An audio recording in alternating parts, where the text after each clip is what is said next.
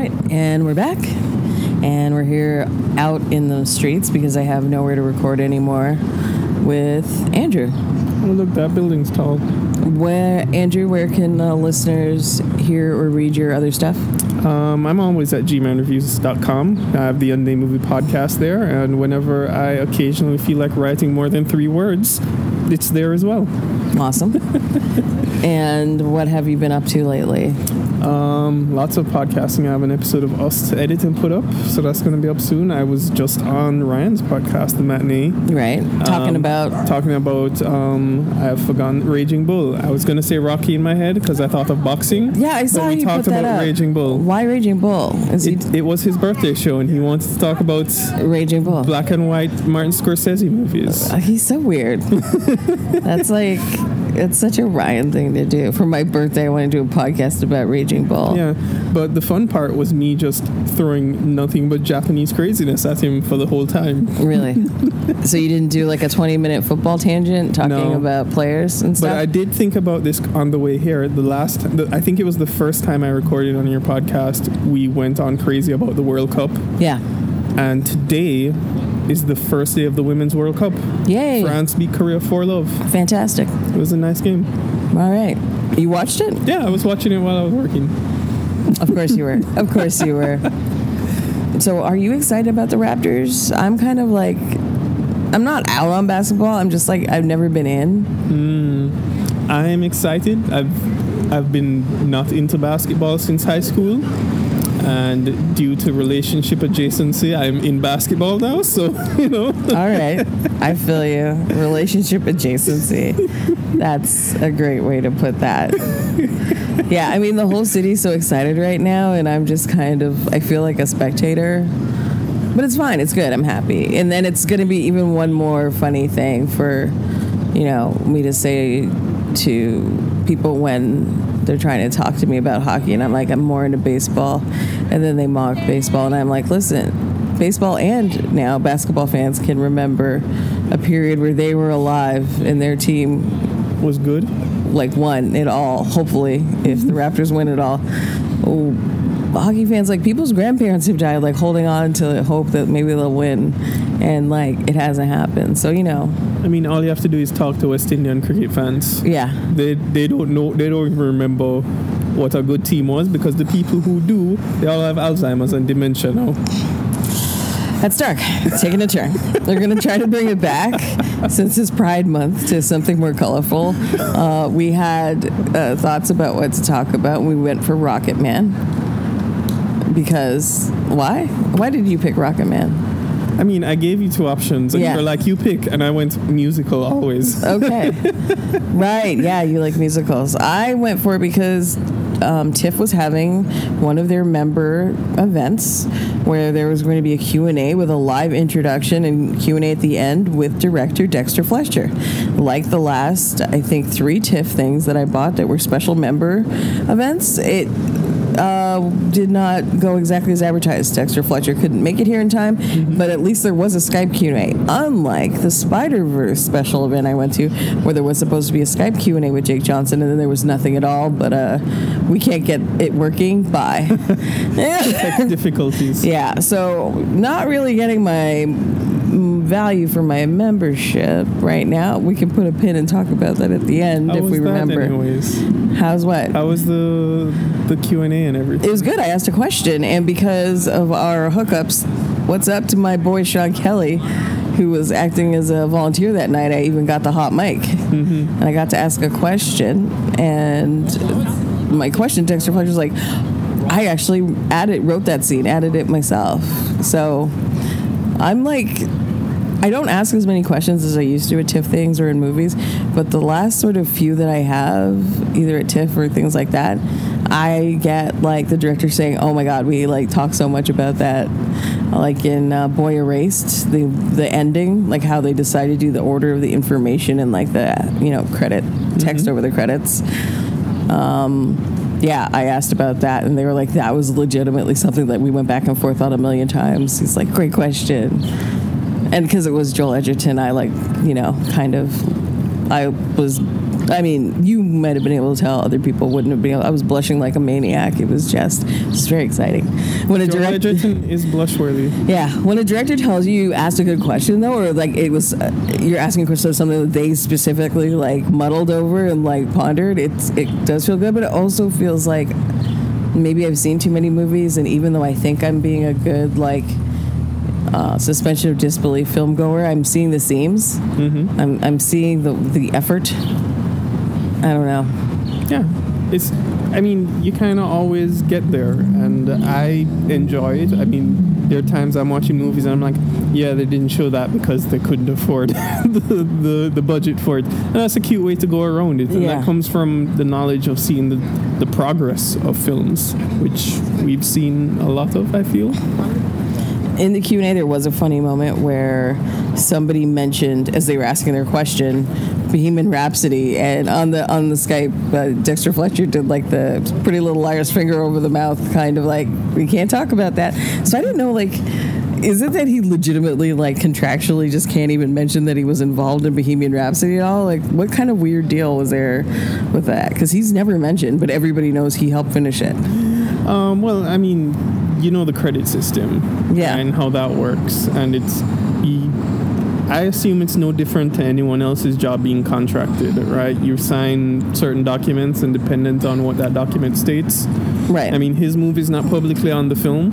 His Right. name isn't publicly on the film. Yeah. Right. So you know, he whatever he's legally allowed to talk about, he'll talk about. yeah it's like a And- subcontractor thing yeah And the like- rest of it, we need to get him to a bar and yeah it out of him. Well, I have seen him at Bar Hop before when he came here for Sunshine on Leith, so Mm-hmm. I know he likes at least one beer in the afternoon. He didn't overdo it. He just had, I think he just had a drink with a snack and then went back because you know it's Dexter Fletcher. People aren't really recognizing him on the street or anything, and he, his hair's kind of wild. Yeah. He doesn't look like Lock Stock Dexter Fletcher anymore. Mm-hmm. It's not like some of. He's not like a Ewan McGregor who looks like what we remember him looking like on the street he can just stroll around.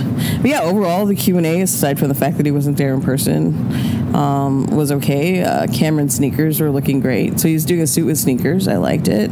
Maybe things have loosened up now that Piers is gone.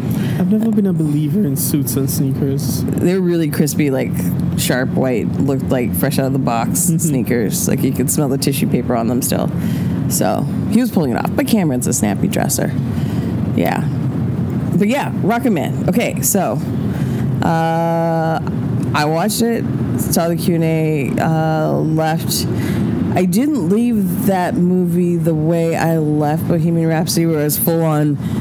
I need to listen to Queen songs, but I did in the bathroom start whistling a song, and another woman was humming like the same song. So There was like this weird moment in the bathroom where there was like a mini kind of like musical thing started. What about you? When you left the movie, were you singing? Were you playing music? I've I've been like going through the Elton John since. Okay. I mean, I've always been very much an Elton John person. Yeah. I've I love listening to his songs and his voice and his I don't even know how to describe it. I guess he's poppy rock kind of, right? But it's more than that. And the music on its own, like it's amazing. I I found it interesting how for like the first half an hour it was just this child musical going on and I'm like didn't expect that. Yeah, it was very, Right. very, very kind of Matilda-ish. Mm-hmm. Yeah, with the little Elton Yeah. Sort of in his short pants. Was he wearing short pants, or was he just giving me like a short British short pants energy? was he wearing short pants? He was. Okay. Right. Yeah, and like a little side part, Little side part. like his hair, like was very. Yeah, you, I there was the the Elvis moment. Yeah. Yeah. Right? Probably the funniest thing in the world. I, I think that woman should have said to sh- what he said to what she said to her son mm-hmm. Elton. That's what my mother should have said to me. She said, "Enjoy it while you, You can." can because you'll be bald as an egg by your by your twenties. That was so savage. That mother was like the worst, like West Indian auntie, but to her kid, I was not. Her energy was it was entertaining. It was cinematic, but it was not very nurturing. Yeah, I feel like I went to this with my girlfriend. The one complaint she had was she was so upset at the mother for saying something she said to the child. And my feeling about it was that I read this movie entirely as Elton's interpretation Yeah. and his memory. So Yeah. it's not necessarily the exact word for word, but Yeah. it's what he remembers, It's what, what he felt, What his parents Right. made him feel. right? So I didn't take it like you know, they. I think they've been on record. Fletcher, not Fletcher. Yeah, Fletcher. I was, I was thinking about you talking about Bohemian Oh, yeah. Rhapsody and not Fletcher. Um, Fletcher talking about the fact that this movie is not a biopic in the sense that it's meant to be honest. Yeah. It's a biopic in the sense it's more of a memory of what Elton remembers doing. Yeah. And his life, which is probably my favorite type of biopic. And by his own admission, he did a shit ton of drugs, so his memory in areas it is probably just like a musical where people are jump bursting into song because he Mm-hmm. legit was high off his ass. And I mean, who wouldn't be as a pop rock star in the 70s, right? All of them were, right? Yeah, it, it, it does remind me of that Bill Nighy line from uh, Love Actually. Don't take, don't buy drugs, kids. Become a pop star, and they'll just give you them for free. oh, Love Actually, what a great movie. I haven't watched that in a while. Yeah. I was I was thinking of it because I was watching an interview with Emma Thompson because Late Night's coming out and um, somebody told her that Kit Harington said his favorite bit of acting in the world ever was her crying in the bedroom. Mm-hmm. Yeah, yeah, That's a good. That's a good moment. it is. Okay, yeah, back to the Rocket Man. Here's I guess here's the other thing. It's like it didn't stick with me in the way like truly, you know, like some of my favorite or even least favorite films have. Yeah. Like I enjoyed it while I was there. And I thought about some of the outfits, but other than that, like I I'm not I'm more into the glasses work than the whole outfit. I feel yeah. like there are a lot of glasses they go through. A lot of them are fantastic. I, I think about that Hearts one that you see in the beginning that kind of is the bookmark glasses. It's a strong spring for uh, glasses on film. Ali Wong in Always Be My Maybe as well. She wore a lot of glasses. I'm Great. looking forward to watching that this weekend. Oh my God, you're you, you are in for a treat, sir. I Yeah, heard there's a great song in it, which mm, can't wait. It- there's a lot going on in that one. But yeah, so the one scene that I do occasionally think of because I'm filthy is the one sort of real. Um, you know, camera pans up, like so the bodies are out of frame, like sex scene. Yeah. because there isn't a lot of actual sex. Like in the pre, like run up, people were talking about, oh, this one's not going to shy away from like, you know, dickings, if you will. people people just play up that stuff too much and you know they're not going to Yeah. you, you know they're not going to go full on right it's just one of those things and Yeah. it's when I hear people be upset at that, I'm like, that's not the. I don't know if that's the thing I want to be It's, upset at. it's not the point, and I'm not upset. I just kind of wanted a little bit more, or it didn't even have to be more. I just needed something that felt a bit more visceral. And again, I got to go back to Brokeback. I always go back to Brokeback on this. The the only time like I can recall uh, uh, male on male sex scene really sort of seeming like. Oh, this is like happening for real. This is like not cinematic in any way. It's not whatever. But again, the whole film was sort of a fantastical memory. But like that Brokeback scene just seemed like this is what's gonna happen with two like closeted dudes at a tent when they're up on a hill watching sheep or whatever the hell they were in that movie. What was the Steve McQueen movie with Fassbender, the sex Oh, movie? oh yeah, shame. Shame. Like- well, all of the sex, but that Yeah. sh- the sex was the point of shame. Yeah. Brokeback, it was like mostly a, I a know there's love story. one other, but I can't remember it right now, which is like that for me, where it's like, oh, they went there. That yeah, like this good, is this but, happening. Yeah, But for me, like, the thing about it is that even though this is technically a rated R film, like I see these movies as their glossy products. Yeah, I don't- and I and I know that they won't go there. I can't believe this has an R rating. It felt still very. Well, they say they say curse words. Yeah. They they do a lot of substances, and there's the one and there's the half penis somewhere Is that there? I didn't really look for, but it's there somewhere. It's not when um, the John Reid character is getting a blowy out on the lanai, is it? That could be a part of whatever made it R rated, but Okay. you know, Huh. Yeah. Well, you know, we'll see about how it does money wise. I think it's doing okay. but Yeah. The R rating affects that as well. yeah, definitely. Yeah. People went crazy when Deadpool made money, but that's a superhero movie, so you know. Yeah. Superhero movie, it's Ryan Reynolds. It was like. It Did had he the show penis in that? Um, They had the whole pegging scene. oh, maybe when he was. It was probably covered by prosthetic makeup because I think it was when he was all like covered in. Yeah, I think his hospital gown comes up yeah. or fully gets burned off. I think in that fight. But so it's not like a fun like you know history of violence or not history of violence, Eastern Promises, steam room fight. I can't wait until we get to like anime level nudity jokes. Yeah. Where like magic puffs of clouds just appear Like over the sparkles, genitals. like rainbows. Yeah. The perfect moment. Yeah, that would be great. and I did like that. I know you haven't seen Bohemian Rhapsody. They not only did they dial down the sex and the the drugs and that, they also made it seem like the other band people were not angels, but definitely you didn't see as much as what probably was going on. I like that the minute they hit LA, Bernie's like just got mad game and picking up women left and right because he's even the songwriter. He's not the guy on stage. So you know, but of course he had bad game. What are we talking about? He's a songwriter. Damn it. Do you need a songwriter in your life? I don't know. I feel like that was probably one of his lines, though. Yeah. I I just thought it was fun to see his progression because he's the real person in this movie. Yeah. Like everyone else are like heightened versions of themselves. Bernie, like he seems like the guy out of this story who if you met you'd be like, we could be good friends and I wouldn't I wouldn't have trouble with you being like a crazy lunatic. Yeah. Right? Yeah. If you were Elton John's friend, you had a ride. He was a good friend, too. No, he was a good Yeah. friend, but you knew you had those drugged out years Yeah. and the all the other shit that came on. but Elton was very needy. Like, he wanted Yeah. way more of.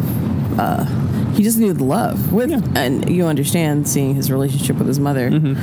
And I think that's the real thing that latched me into this movie. Yeah. Wasn't necessarily like the cruelty or anything, but just the way it was expressed of his desire for it. Yeah, Right? So I think that it and his father. yeah, it culminated in like that one big song like when he was leaving home where they were I think the mother says something like you're you'll never be loved properly Yeah, right? And he there's a whole song of um, lo- about love. I can't remember which song it is right now. I feel weird. that's the other thing. I can't remember what songs they used in what scenes, except for "I'm Still Standing." Everything else. That one stood out. And I'm still standing. The one that Oh, I, and "Bitches Back." Bitches back. Oh, and Saturday Night's All Right. I was about to say that one, so now I feel like you just you just like usurped me by me trying to disprove you by then naming another song. Yeah. Sorry.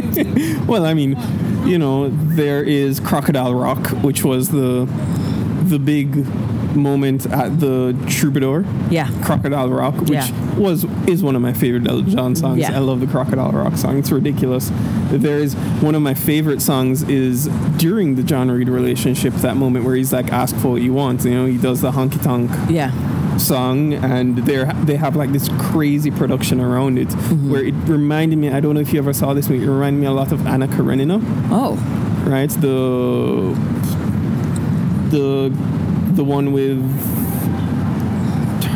Keira Knightley and directed by Joe Wright. Did not see that. Um, that movie is, I feel, a great primer for non-musical people because it's technically not a musical, but it does a lot of tricks as it relates to stage and real life, kind of switching between. And there's this one scene in that movie I adore, in which the guy is like walking into a restaurant and they do this whole thing with him like turning around and having the waiters like pull off the jacket at the same time. And it's all choreographed perfectly. And is is beautiful. It's the kind of thing that you can show to someone and be like do you like this? You will love musicals. Yeah. because they do this even on a higher scale. You just have like singing involved as well. If you like this, you would also like. yeah. Um, but yeah, that whole sequence with him and Reid, like ha- being in like the throes of their relationship, where they're like going to like, it shows you like them going to dinner, going out shopping, doing all these things, and like the way they cut between them is almost like one continuous movement, and the background changing behind them, and it was this ridiculously colorful moment in a movie of Elton John. It's not hard to have a colorful moment, Yeah. but still, like it stood out more than the rest for me. I did. Yeah, the color. I you started talking about colorful moments, and I legit in my mind now. I'm just going through the clothes in my mind, like that that rainbow jacket. Mm-hmm. Which were rainbows even a thing for like gay people then, or did he just like did he start it? He started it. Did he start I'm gonna call rainbows for now. Pride? Yeah. I'm just gonna say he started it Yeah. for the sake of making it easy. that rainbow jean jacket was giving me all kinds of life. I want that so badly. Um, and then they did a lot of the side by sides where a lot of the clothes were like exactly recreated. And then other things. Oh, that was one of the things that they talked about in the Q and A. Um, some of the costumes, including the one that he's in uh, in the therapy yeah. thing. The devil. Um, it wasn't a real one, but uh, when they were going through the costumes with Elton, he's like, "Ooh, I would have liked to have that one." so that's how they knew, like, because for some things they were exact recreations, and other things.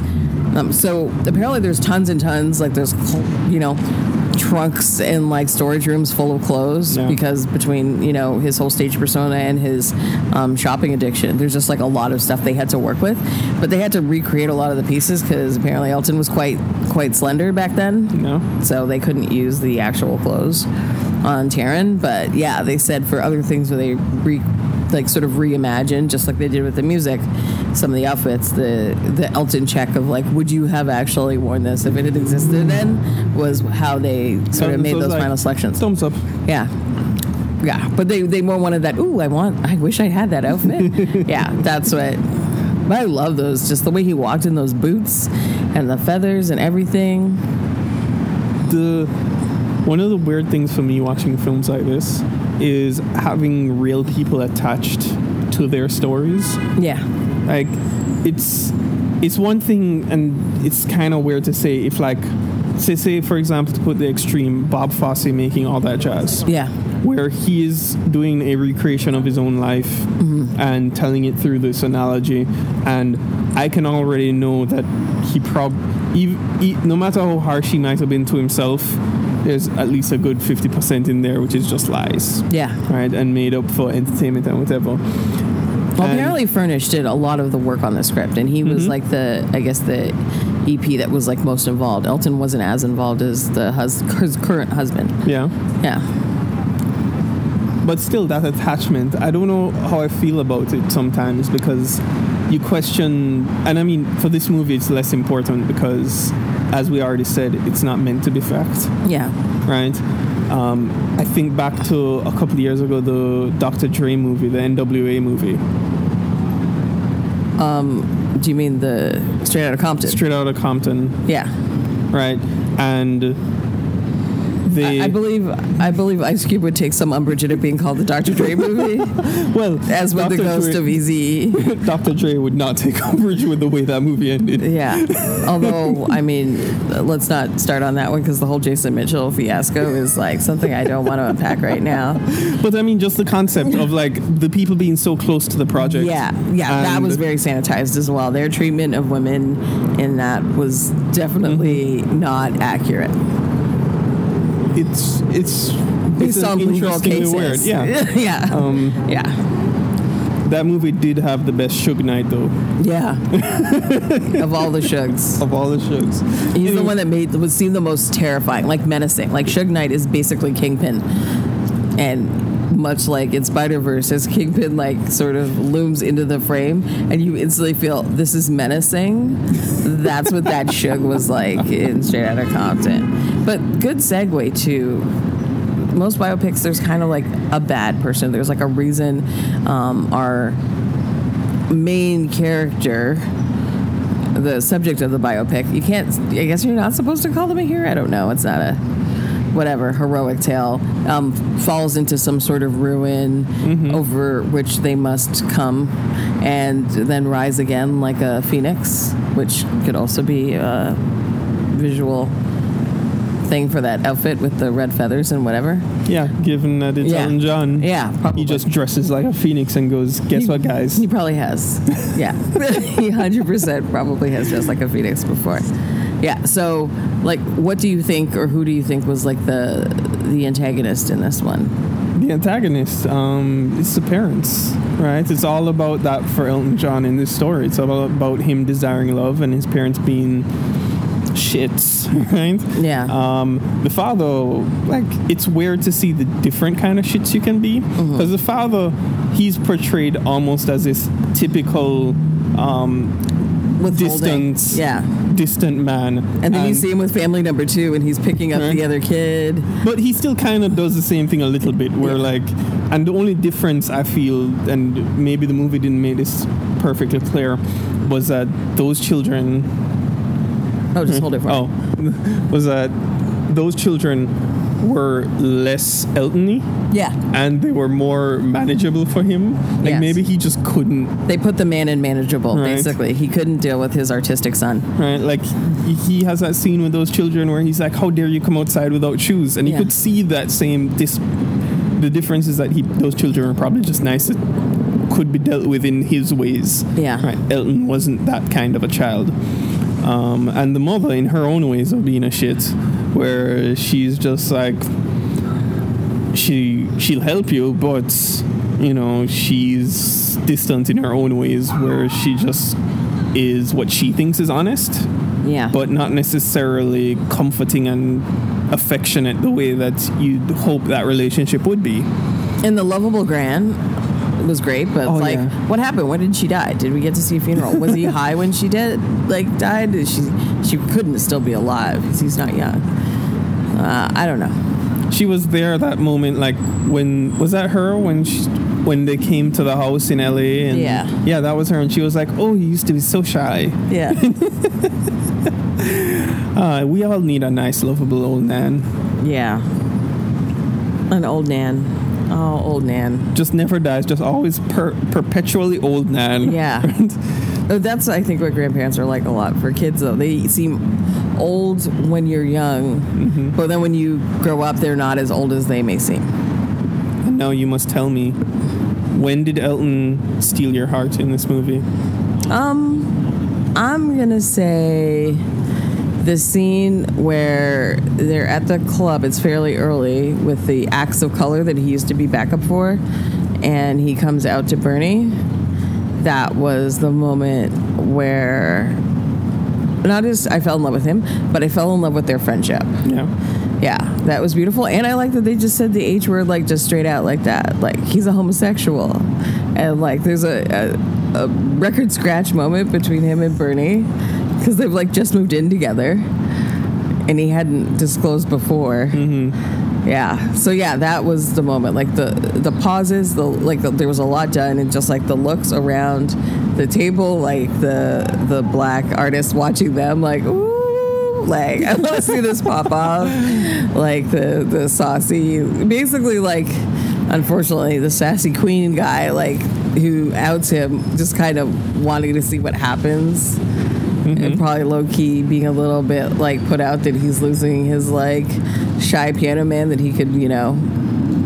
Live off forever. Well, no, I was gonna say more like screwing back like before and after the show. So he's probably just enjoying like his his little bit of like British on the side. So yeah, that was the moment that I I was like I'm all in on these guys. I always find those types of moments interesting, not necessarily for like the record scratch moment, but like the linguistics you use for that moment. Like you're in a casual moment, do you still stick to casual lingo? Do you go a bit more scientific or real? Like using the homosexual instead of whatever slang they would use. Like Yeah. I think he lists out a few slangs Yeah. at that moment Yeah, just for effect. yeah. You know? He lists out all the slurs. Mm-hmm. But yeah. Yeah, so that was mine. What about you? What was your moment? I mean, my moment has to be the time he's singing S- Saturday Night, right? And they show you him as an adult, and they kind of switch it Mm-hmm. in that in that switch going through the going through the fence. They go from teenage to Right. yeah. and I think it might be the first time I hear a real difference in the song. Like you can hear that like the child is singing kind of stuff, Yeah. but the the actual difference in the arrangements and maybe it's just that it's also the first time you hear Taron sing, sing in that mm-hmm. movie right it's and also that was another song I loved from him so to see it played in that way where it's made into the anthem of just going out and doing shit, mm-hmm. right?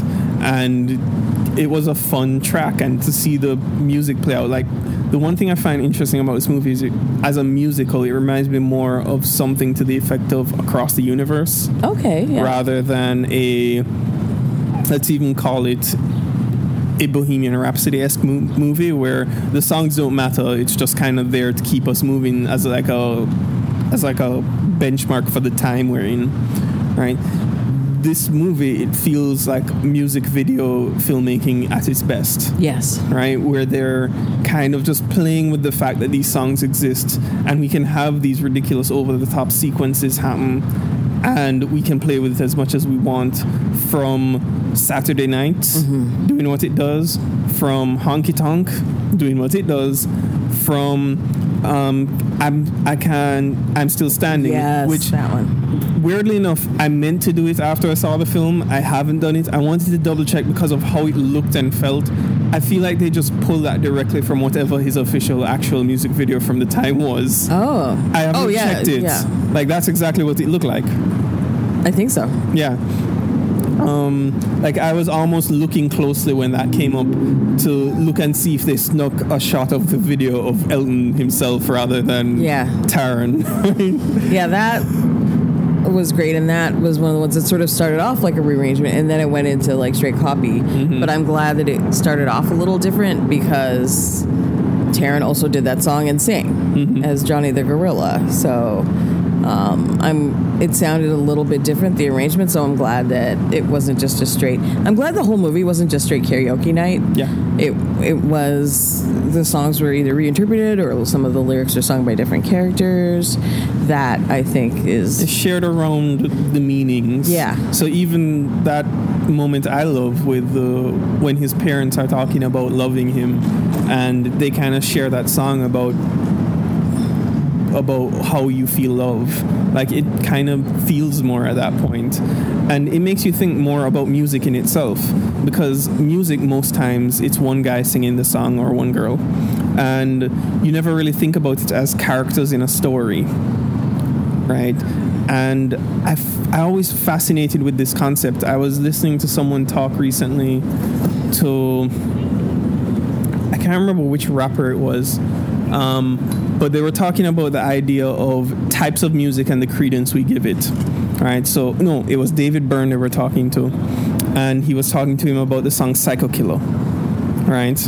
Um, and about how that was this interesting just tale that he was telling us about a psycho killer, but nobody listening to that song at any point went, "Oh, you're probably a psycho killer." And then he's like, "So no, when we talk about rap music, all of them are drug dealers because we have we, we don't give the music the credence to say that they're doing characters, right? Or they're telling us a story that isn't necessarily their story, right? They're it's just a story like any other movie. If we go and we watch Fast and the Furious, I don't think Vin Diesel is Dominic Toretto, or at least maybe I'm the only one. Right? There are probably some crazy people out there who do, but the way they do with the music, it kind of introduces that concept to people who maybe hadn't thought of it that way, and I really love it for that. yeah. So yeah, music, music's good. So you didn't see Bohemian Rhapsody. I so did not. You cannot compare the performance of uh, Richard Madden as John Reid and Aidan Gillen as John Reid. Basically, just still being Littlefinger. Whether he's Tommy Carcetti or John Reid, he's just he's a little So they did a Game of Thrones like double. oh my God! Yeah. So, um, well, what did you think of the John Reid character?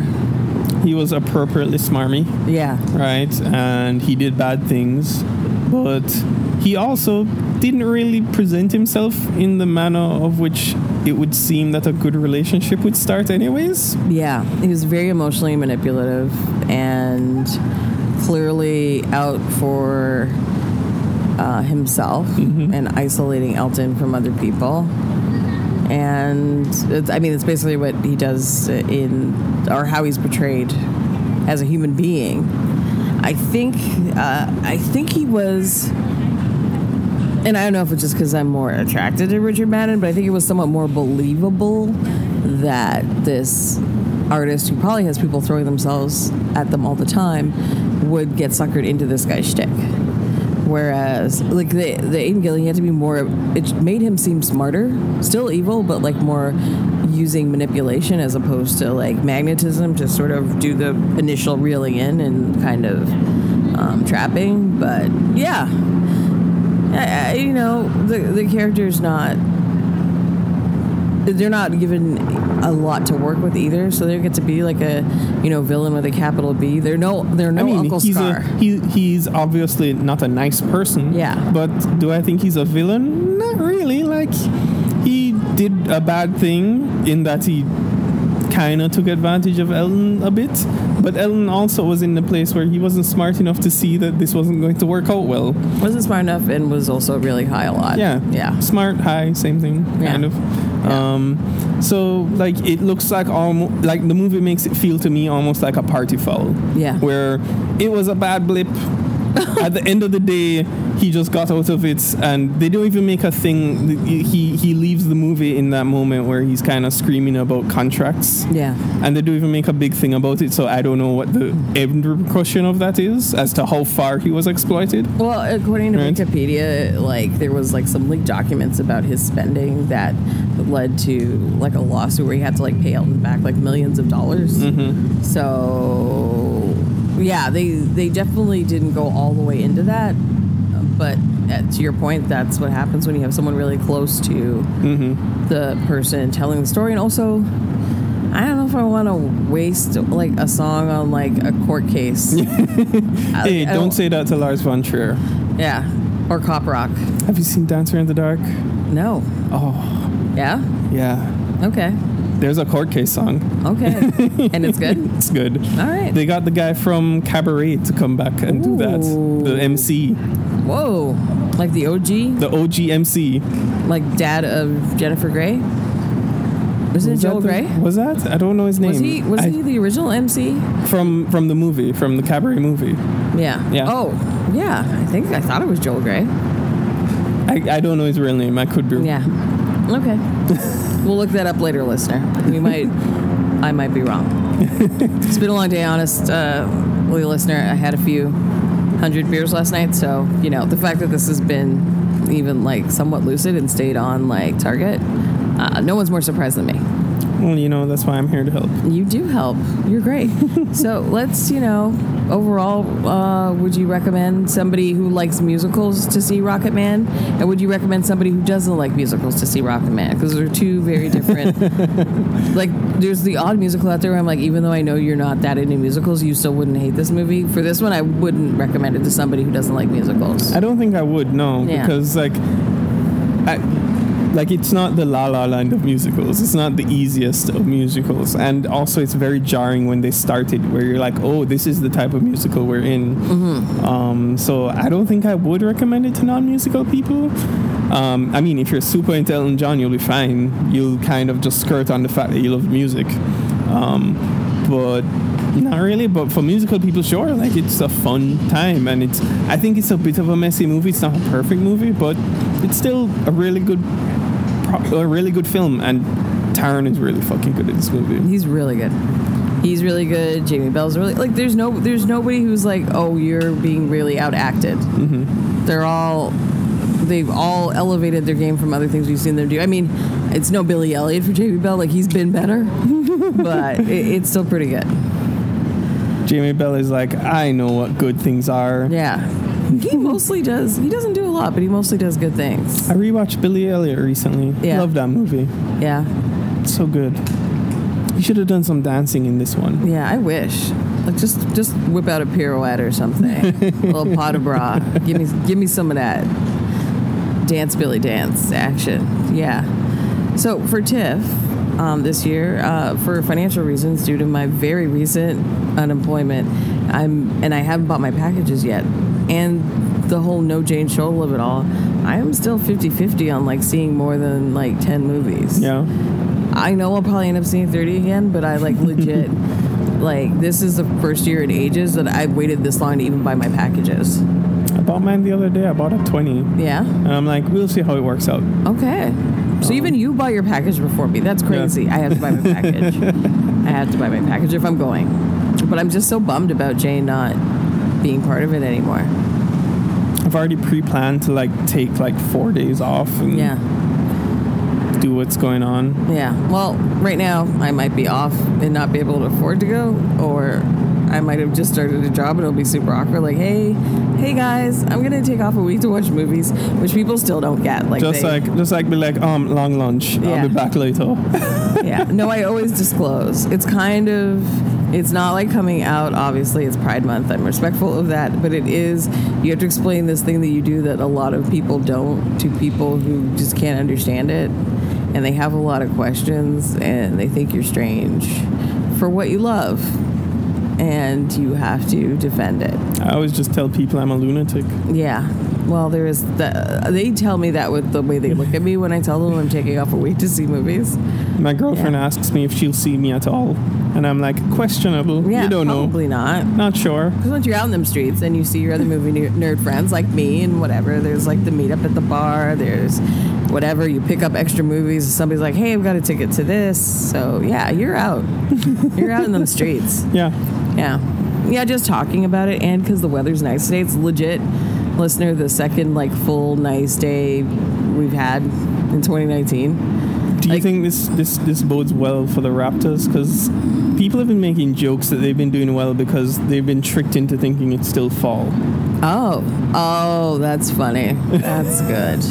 No, they beat they beat Golden State in like the regular season. I think, I think they have a shot. I didn't think.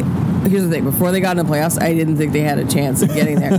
but I did say if there's any year that they should just like pull out all the stops, it's this year because LeBron. Like Yeah, their missing. their key blocker, the whole LeBronto with us always seeing Cleveland early in the playoffs, they didn't have that that blocker this year. So, you know, it could happen. This feels like talking about Champions League where people are like, yeah, Barcelona got knocked out early. I, I do find it strange that allegedly so many Americans are rooting for the Raptors. That's like weird to me. I think it's just bad mind. People just don't like the fact that the Warriors have been dominating for what, four years? Yeah. So do do the winners of the NBA get invited to the White House? I think I, assume think with- they do. I I, assume with this president they don't, or maybe they've just been declining for the past couple years. I think the NBA specifically, given at how its racial ratio yeah. is, I feel more so like I'm, they just I know, they, went when Obama was there, they but I didn't know, if that was like a they just regular know not thing. to invite the NBA winners now, Yeah. right? And offer them hamburgers. yeah, I guess it will be interesting because if the Raptors win, will they then also be invited to Trudeau's house? Well, I mean, you never know. That's that. That that's, should happen. That it, has, there's the never been invitation occasion. should be given. yeah, there's never been occasion to have it before because there's only well, I mean, Vancouver had a team briefly, but they, there's never been a Canadian team that's won it. Yeah. So this is an interesting. Uh, you know the performative political nonsense that happens after a team wins any sort of big thing. Like usually they there's certain players that are pre-booked like on those big shows like your Kimmels, your your your nighttime Jimmys Mm-hmm. Yeah. and Jameses and such. With the Steven, I think as well. But yeah, like they have all of that set up, and it, most of the players are American Yeah, so or it's just a hop whatever from wherever they yeah, are. so all of that happens, but then the other stuff, the sort of either going around the country or whatever, like stuff that you know Canadian teams used to do when they used to win the Stanley Cup. Will there be some NBA version of that? Like I'm pretty sure there's the going to be some version from of it. like you know, you know they'll start off like in Halifax near like where Africville used to be, and then like travel out like finish in Vancouver where the the basketball team that they had used to play or something like I don't know like how does the post um, t- win tour look for a Canadian team that wins? I just kind of say like, yeah, we did it, and then they go to bed. Yeah. well, whoever uh, the Raptors uh, event coordinator is right now, I'm also thinking of you because you have some new new challenges to solve, really, this year that others uh, haven't had to. Yeah. They have more work. Yeah. Who knows? We'll see. We'll see. Yeah. So it's pretty chill. It's nice out. The sun is, you know, playing hide and seek behind a series of Blinding my condo towers. And I think we should go grab a bite or a drink, something. Definitely. Yeah, let's do that. I need dinner. I need. I'm so hungry right now. Okay, we're definitely eating now. Yeah, we're gonna go eat and like basically work our way to someplace, any place that may hopefully not be completely overridden by Raptors fans, which I think is almost impossible. Even bars and restaurants I know that don't have TVs like set up like screens and stuff to play the game. So we'll see what We'll happens. find some. Don't worry. Okay, all right. So overall, Rocket Man rocks. You know, Yeah. I mean, the only upset part you have is no one referenced Nicolas Cage from from Face Off, not Face Off, from the the Rock, Oh yeah. right? For him, for anyone to ask, "Are you the Rocket Man?" Have you ever heard the Rocket Man? Oh wow. I love that movie. We're not gonna go on a Nicolas Cage tangent. That's like another half hour. I'm, that's that's my job, just tangents. That was great. Okay, well, uh, next time I do this with you, I don't know, might be before TIFF when we're picking our stuff, maybe? yeah, That sounds good. If you're seeing 20 this year, that could be a I'm plotting twenty, Okay. and we'll see if, how that number grows. All right. Because I right. have this bad habit when I do it to just be like, oh, I can add five more. Yeah. Yeah, I do that too. Yeah, we'll do that. Okay, so listener, if you want to hear uh, Andrew's buttery voice, uh, what the last podcast you were on was the matinee. The matinee was the last one that's live. Yeah. Um, and probably around the time this goes up, there'll be a new episode of the Unnamed Movie Podcast with us talking about us. Jordan Peele's Us. I was talking about us. Yes. Okay. All right. Yeah, I still haven't seen us. I'm a bad black person. Yeah. Are you? I don't know. Okay. I feel like really, in, if my name's not Diamond or Silk, I'm pretty much okay. Like I think it's just those two that are really the bad ones right now. Even Omarosa had a little change of heart. And then I think we should wrap up here now. That's a perfect endpoint there. Okay. All right. Bye.